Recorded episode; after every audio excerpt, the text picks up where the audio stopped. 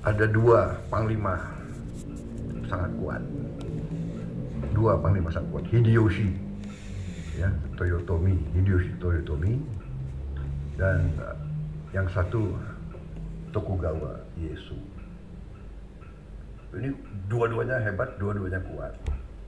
Satu saat mereka hampir perang, mau berhadapan. Hideyoshi bilang, saya oke, okay, saya mau berunding dulu sama sama ya lawannya itu sama Yesus ya. mereka berunding kemudian si Hideyoshi bilang anda lihat di belakang saya ini tentara saya kuat semangat jumlahnya banyak.